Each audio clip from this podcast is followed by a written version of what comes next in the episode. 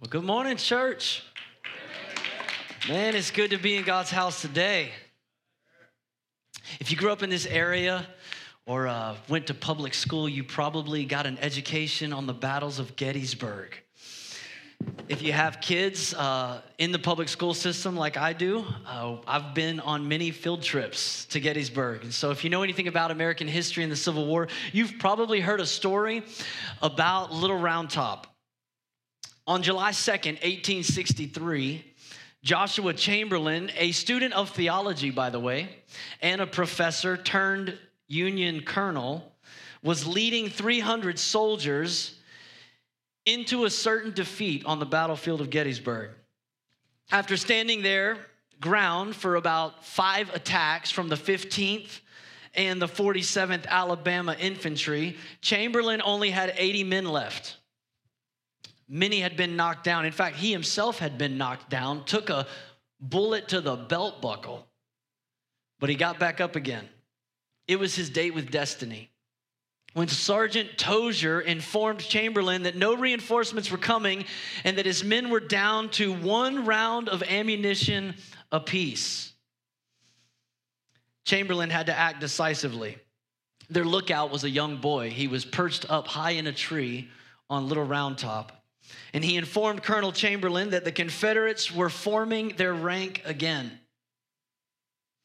Now, the rational thing to do when you're outmanned, outgunned, you've got one round of ammunition left, would be to surrender. But Chamberlain wasn't wired that way. He made a decisive, defining decision that turned the tide and single handedly saved the Union. In full view of the enemy, Chamberlain climbed onto the barricade of stones and he gave a command. He pointed his sword in the air and he yelled, Charge! His men fixed bayonets. They started running at the Confederate army, which vastly outnumbered them. They caught them off guard by executing a great right wheel. And in what ranks as one of the most improbable victories in military history, 80 Union soldiers captured 4,000 Confederates in five minutes flat.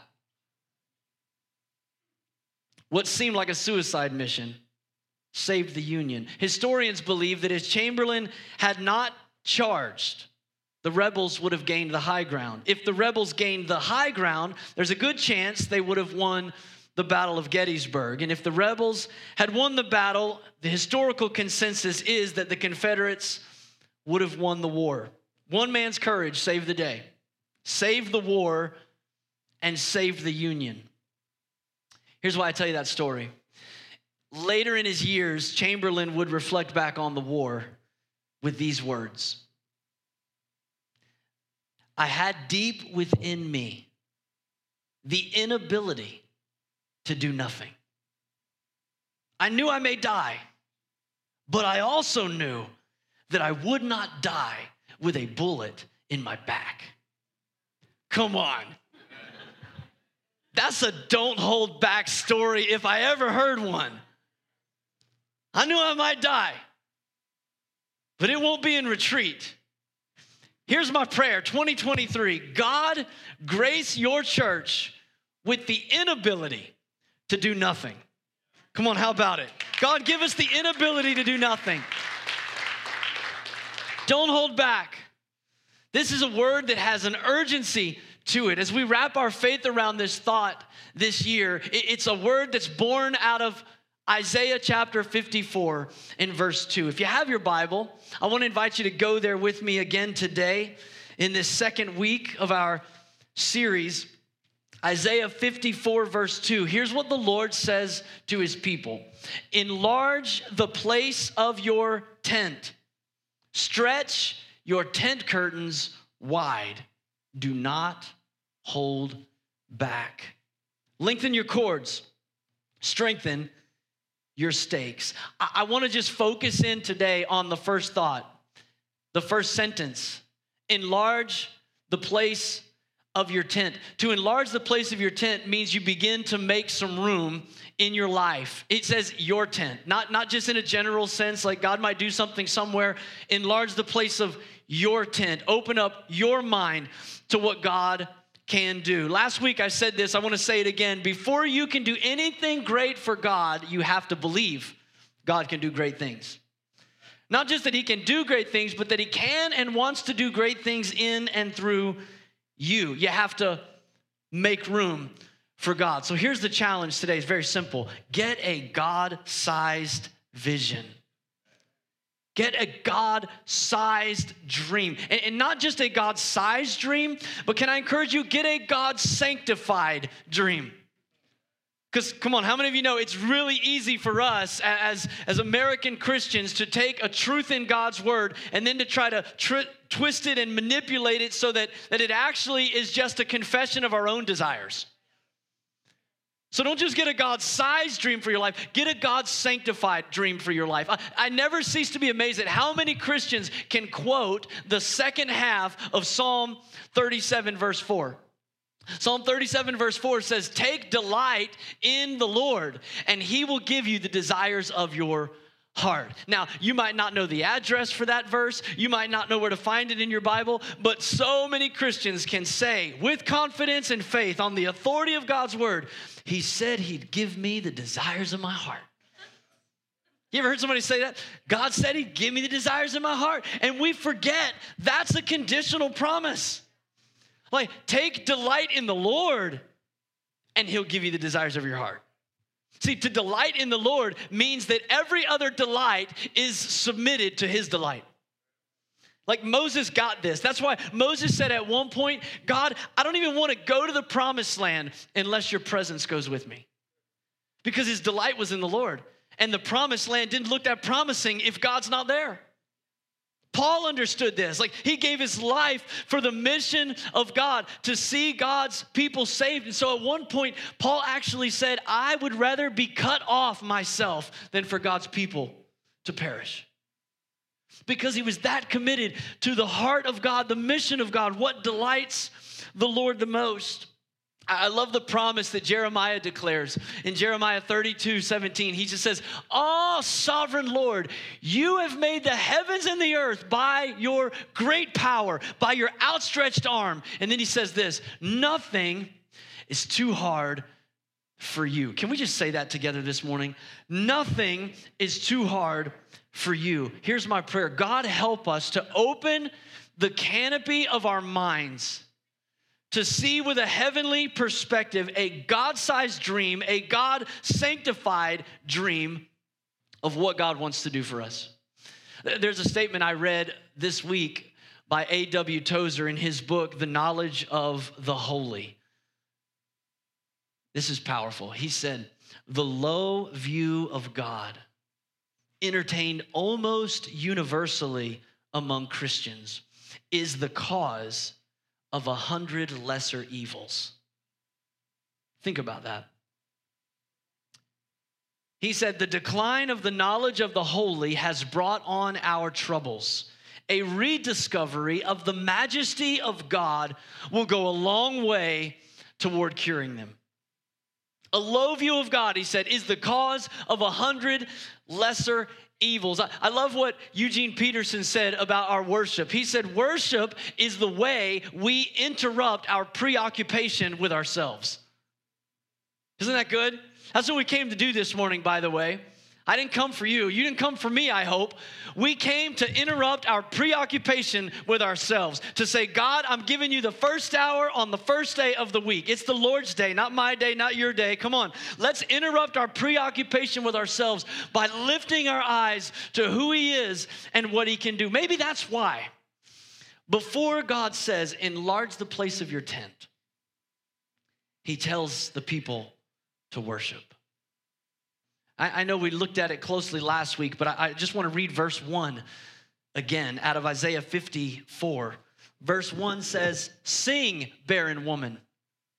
You who never bore a child, burst into song, shout for joy. You who were never in labor, because more are the children of the desolate woman than of her who has a husband, says the Lord.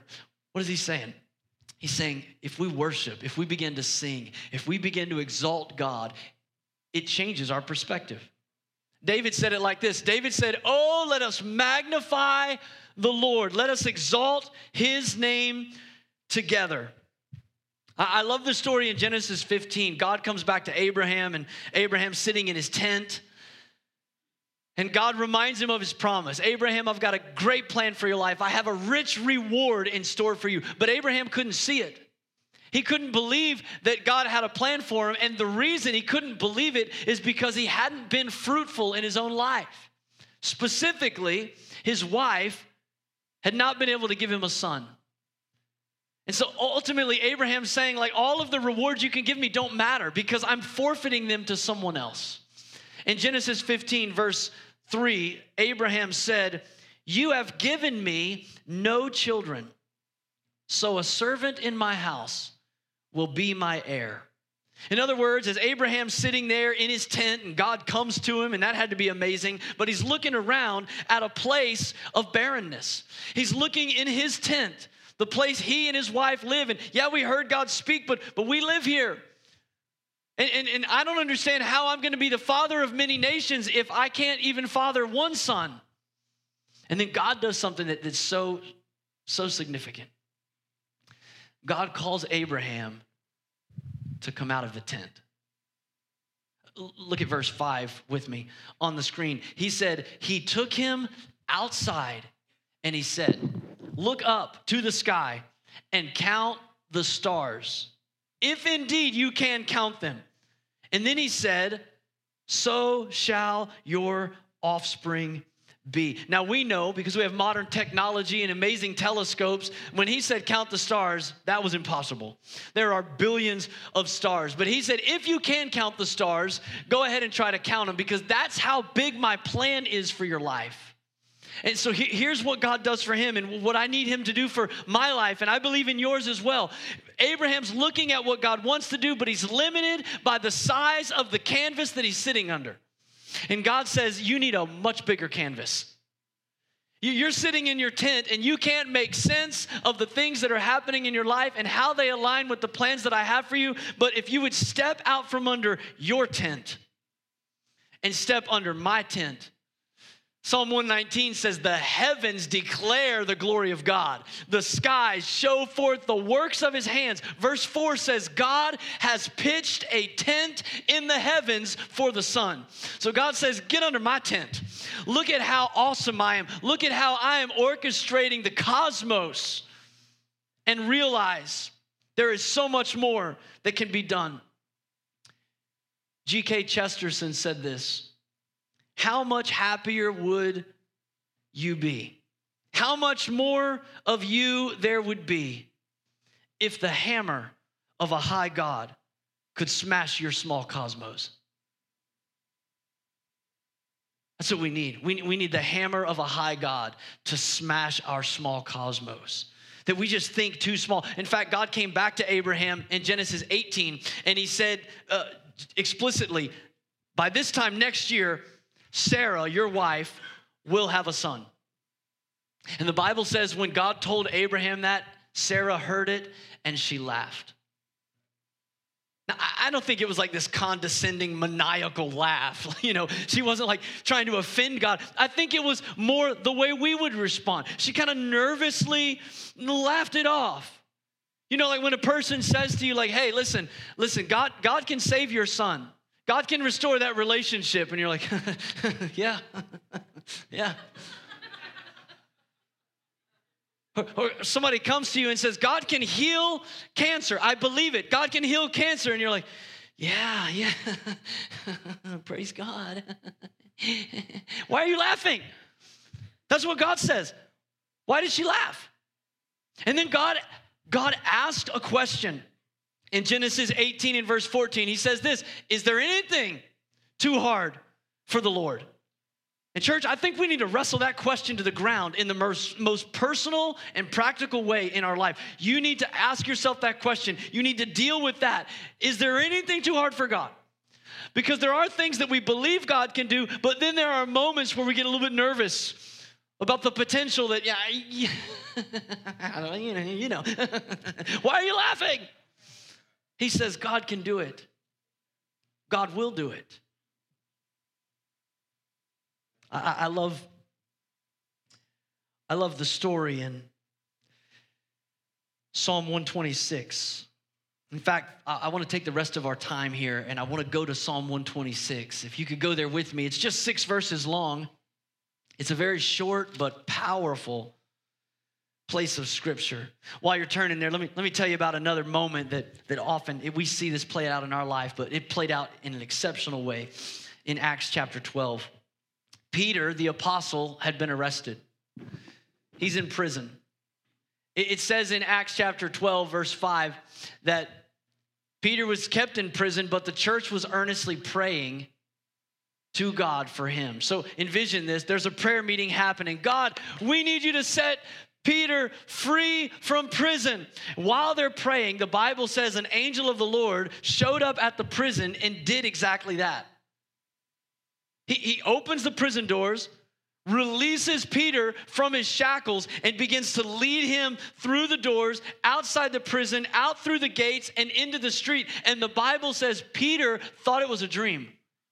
Like he didn't even realize this is actually happening. He thought, I'm having a vision here. God's just showing me the potential. And no, he's actually standing in the street before he even realizes, I'm awake. This is real. And so he goes to the house where the people are praying for God to set him free. And he knocks on the door. And a little servant girl named Rhoda shows up to the door. She doesn't open it, probably for fear of persecution. And, you know, so she's like, secret church. She's like, what's the password?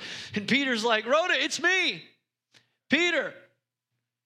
She gets so excited, she forgets to open the door. She runs back into the house and she tells everybody, Peter's here. They're like, what are you talking about? No, Peter, he's really here. He's outside the door.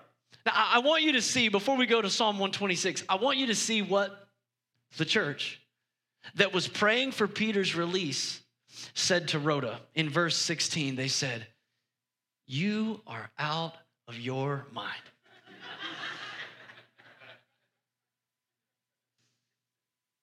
but when she kept on insisting that it was so, they said, Well, it must be his angel.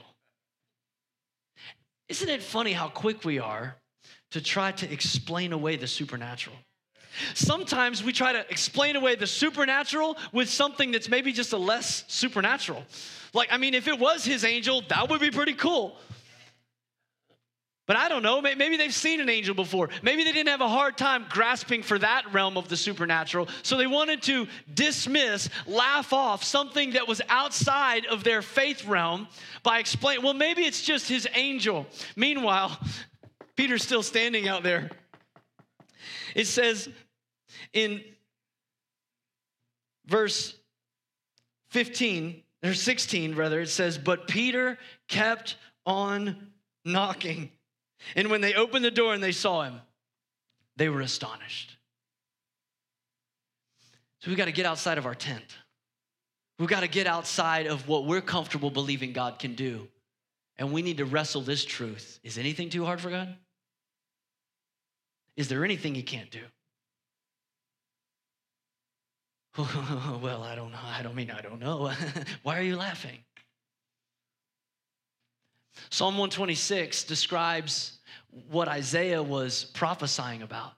Isaiah is saying there's coming a day where the Lord, go ahead and enlarge your tent, expand your territory, because there's coming a day where, where God's gonna bring you into a new land.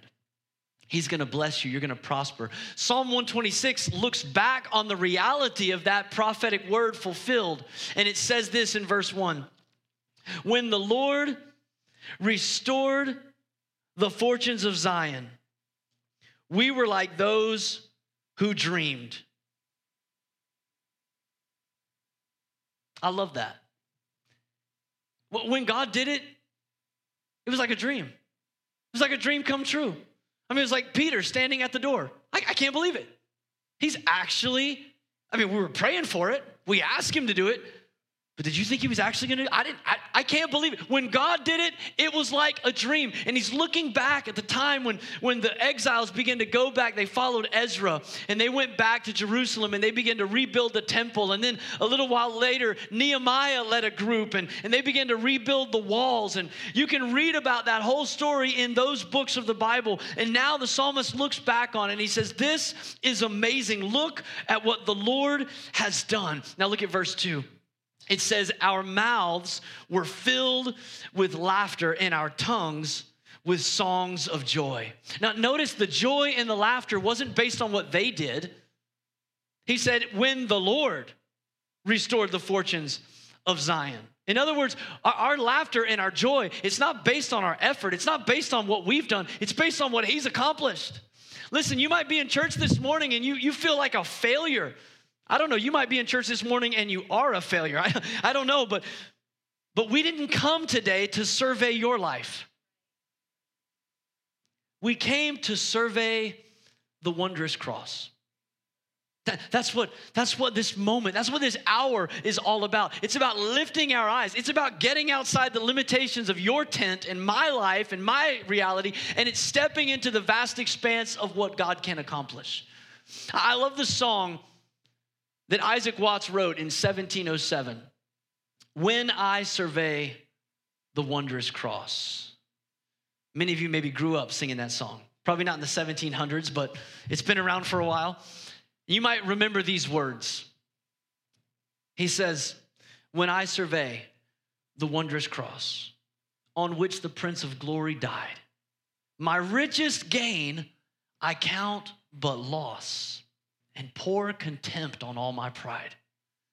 Forbid it, Lord, that I should boast, save in the death of Christ my God.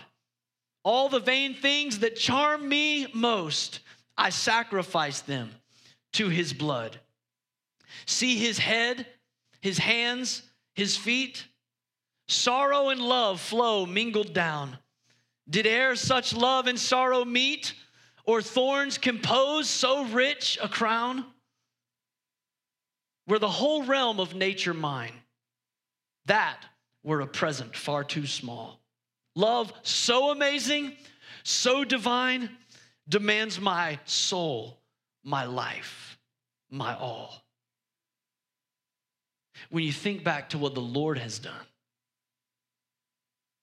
we're like those who dreamed. I mean, come on, do you deserve to be here today? Do we deserve His mercy? Do we deserve His grace?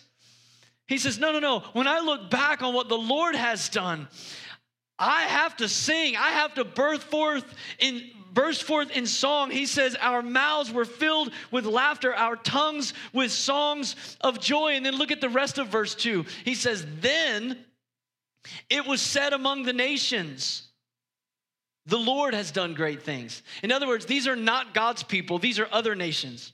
Like, because I'm singing, because I'm giving testimony, because I'm a witness, and this is why you can't hold back on your worship. This is why we can't hold back our praise because your worship is a witness. And he says, You filled, not what I did, but because of what you did, my mouth was filled with joy. My heart was filled with praise. And now the other nations, are declaring the great things that you have done. Look at verse 3. The Lord has done great things for us, and we are filled with joy. Again, our joy, it comes from His finished work, not from what you're striving to accomplish. It comes from His finished work. Look at verse 4. The psalmist says, Restore our fortunes, Lord like streams in the Negev. Now, now this right here is a key verse because this verse changes the whole tense of the psalm. Up to this point, it's all past tense. Up to this point, the psalmist is looking back on what God did, and it was like a dream. I mean, the Lord, He just did amazing things, and He filled our mouths with praise, and, and now the other nations are praising God. And all of a sudden, in one verse, he, he, he changes gears. We go from a past tense testimony to a present tense prayer. And He says, Lord, restore our fortunes like streams in the Negev. In other words, this is not just a Sunday morning song for the sanctuary. This is a song from a barren place. This is a song from a place of need. This is a song that says, God, I know what you did, but today I need you to do it again. I need you to do it again. We, we sang it earlier. I've seen you move. You moved the mountains, but I believe you'll do it again. You made a way when there was no way, but I believe you'll do it again. That's what he's saying right here. Like, Lord, restore our fortunes like streams in the Negev. This is one of 17 songs of ascent. You might even have that heading in your Bible, right under Psalm 126. The songs of ascent were 17 songs that made up the songbook that the people of Israel would use when they were going on pilgrimage to Jerusalem. So these are people that are, that are far from God's presence, but they're drawing near. The, the anticipation is building. As they're moving towards the house of God, they're saying, Lord, we're coming because you've been faithful, but I need you to do it again. Come on, anybody there this morning? God, I, am here to worship you. You've done so much for me. If you don't ever do anything else, I'd still come to church this morning. You're worthy of my praise, but God, would you do it again? Would you do it today, God? Would you restore our fortunes like streams in the Negev? Now, what does that mean? Streams in the Negev. That's talking about the, the land that was south of Jerusalem. And if you look at that territory, what you find is that it's a very dry and arid place. It's a hot walk. And they're coming through the Negev, and, the ground is dry and dracked. Uh, it's, it's cracked and dusty, and, and they're moving through that place. But sometimes, Sometimes the rain comes, and when the rain comes in the Negev, it's like a flash flood. And, and within just a matter of minutes, all of a sudden, what looked like a dry and a parched land is suddenly flowing with streams. Although there's water there, where it looked like there was nothing that could grow, what you discover is there's been seed lying dormant in the ground all along. And life and vegetation begins to sprout up. And it happens so quickly. So this is a prayer for revival. This is not, this is not like God just do something over the next, you know, I don't know, five, ten years. He's saying, God, do it like the streams that show up in the next Negev, where it looks like nothing's happening, bang, a flash flood of your presence comes, and all of a sudden, the valley's teeming with life. That's what he's saying. God, do it quickly. It's what Isaiah prophesied about in Isaiah 43. We looked at this verse last week, but I, I want to read it again. In verse 18 and 19, God says, Forget the former things. Do not dwell on the past. See, I'm doing a new thing. Now it springs up. Do you perceive it? I'm making a way in the wilderness and streams in the wasteland. I'm making streams in the wasteland. So, this is the psalmist's cry for revival, saying, God, I know you've been faithful in the past, but today I'm dry. I know you've done miracles in the past, but today I'm sick. I know you've provided in the past, but today I'm in need. So I'm not asking you to just do something somehow, somewhere. I'm asking you to do it now. I'm asking you to do it suddenly, like streams in the wasteland. Now, now I want to look at the last two verses in Psalm 126 because this is the hope of the psalmist and this is our hope today. He says in verse 5, "Those who sow with tears will reap with songs of joy. Those who go out weeping, carrying seed to sow, will return with songs of joy, carrying sheaves with them." So here it is. He says, "Here's what's going to happen. We're sowing in tears, but we're going to reap with joy. Now, in Galatians 6 7, the Bible tells us what a man sows, that he will also reap. So you reap what you sow. But Psalm 126 tells us you don't always reap the way you sow. You might reap what you sow, but you don't have to reap the way you sow. Sometimes we sow in tears. And maybe that's you today. And you know, we'll say, What do I sow in tears? Well, one of the things we sow in tears is our worship. That's why it's called a sacrifice of praise, because sometimes we don't feel like it. I, I, I, don't, I don't have anything happening in my life that, that feels very praiseworthy, but I'm going to do it anyway. Even if I have to sow in tears, like Paul and Silas in the prison in Acts 16, lifting up their voices and worshiping God at the midnight hour. They said, You know what? I'm going to sow in tears because I believe I'm going to I'm going to reap a harvest with joy. For some of you, the sowing is the prayer. You're crying out to God. You're saying, God, would you, would you do this? Would you move? Would you do miracles? Would you answer? I'm desperate for you, God. For some of you, the, the sowing is your giving. And maybe you're in a tight spot and you're going, I, I know, God, I, I, know you said in your word that if I would honor you with the tithe, that you would bring the increase and you would bless me, but I, I just don't think I can do it today. I don't, I don't see it in the budget, but you know what? I'm going to stand on your word and I'm going to sow even with tears.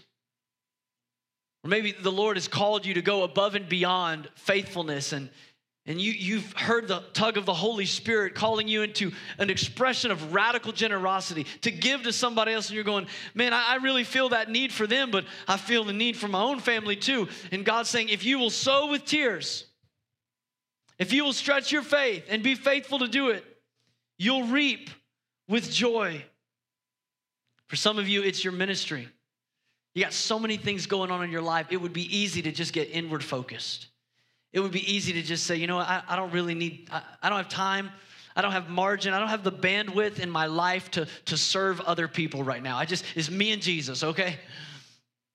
Not volunteering anymore. I'm not showing up early. I'm not staying late. But God said, if you'll be faithful with the seed, it won't return void. Your weeping will not go unnoticed.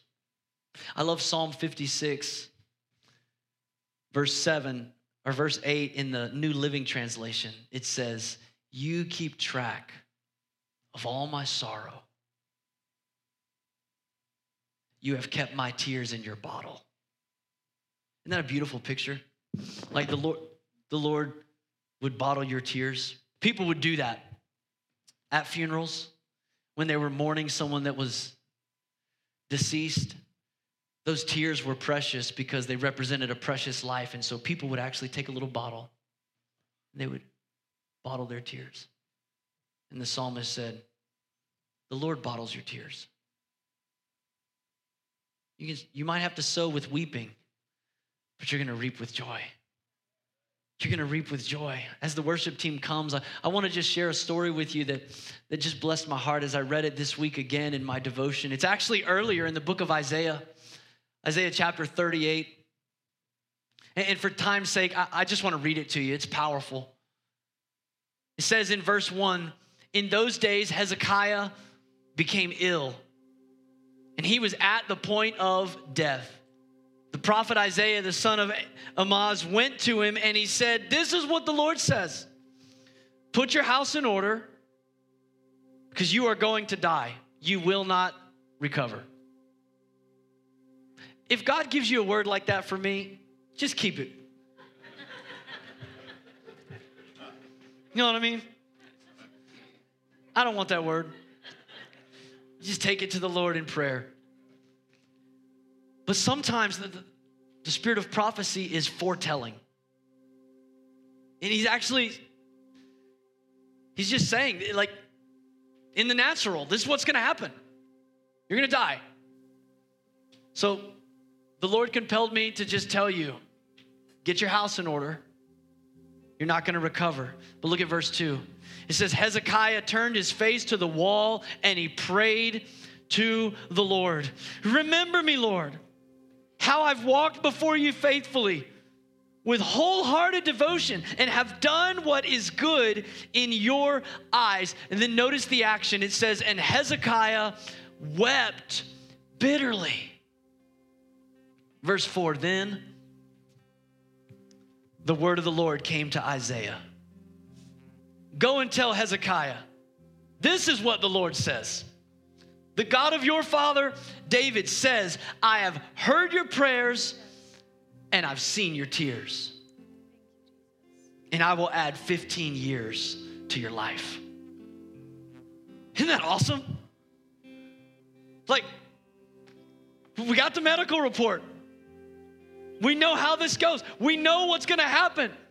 But the Lord said, I heard your prayers and I've seen your tears. I've seen your tears. And I can I can change the storyline. Nothing's too hard for God. Like I, I, can I can I can do this differently. So the psalmist tells us, look, if you will if you will continually go forth weeping, bearing seed for sowing. I, I love the way the New King James Version says this next part of verse 6. It says, You shall doubtless come again with rejoicing, bringing in the sheaves. Charles Spurgeon commented on that and he said, Don't you dare write doubtful where God writes doubtless. Yes. Isn't that good? Don't you dare write doubtful where God says, If you will sow in tears, you will doubtless come again, bringing the sheaves with you. What's he saying? He's saying you can be confident as you pray do it again. In a dry place, do it again. In a barren season, do it again. Why? Because we know that those who go out weeping, carrying the seed to sow, will doubtless come again with songs of joy, carrying the sheaves with them. In other words, they're going to bring a harvest. See, that's why, church, we have to corporately enlarge our tents because God is bringing in a harvest because your seed is not wasted, because your tears were not sown in vain. He's saying, I'm, I'm going to respond. So here's what we're going to do we're, we're going to just we're going to stand on the authority of God's word at the end of this service, and we're going to do what verse 3 said. We're going to declare the Lord has done great things. That's why we showed up on a Sunday morning. Because every person in this room could testify. Has he been good? He's been good. He's been good. I mean, even if you don't have a personal story, look at the cross. Survey the wondrous cross. Get a higher view of God, it'll solve a hundred lesser evils. So we're going to declare the Lord has done great things. And then after we declare verse 3, we're going to declare verse 4. And verse 4 is a prayer Lord, do it again. Restore our fortunes, Lord. Restore them like streams in the Negev. Do it now. Do it suddenly, like a flash flood. Open the windows of heaven and let your presence and your power and your glory be poured out, that the atmosphere would change. Would you stand to your feet with me? I've asked this worship team to come up here because they're going to lead us in just declaring what the psalmist said I've seen you move. You move the mountains. Do it again. You made a way through the wilderness. Do it again. I want to ask our worship team as they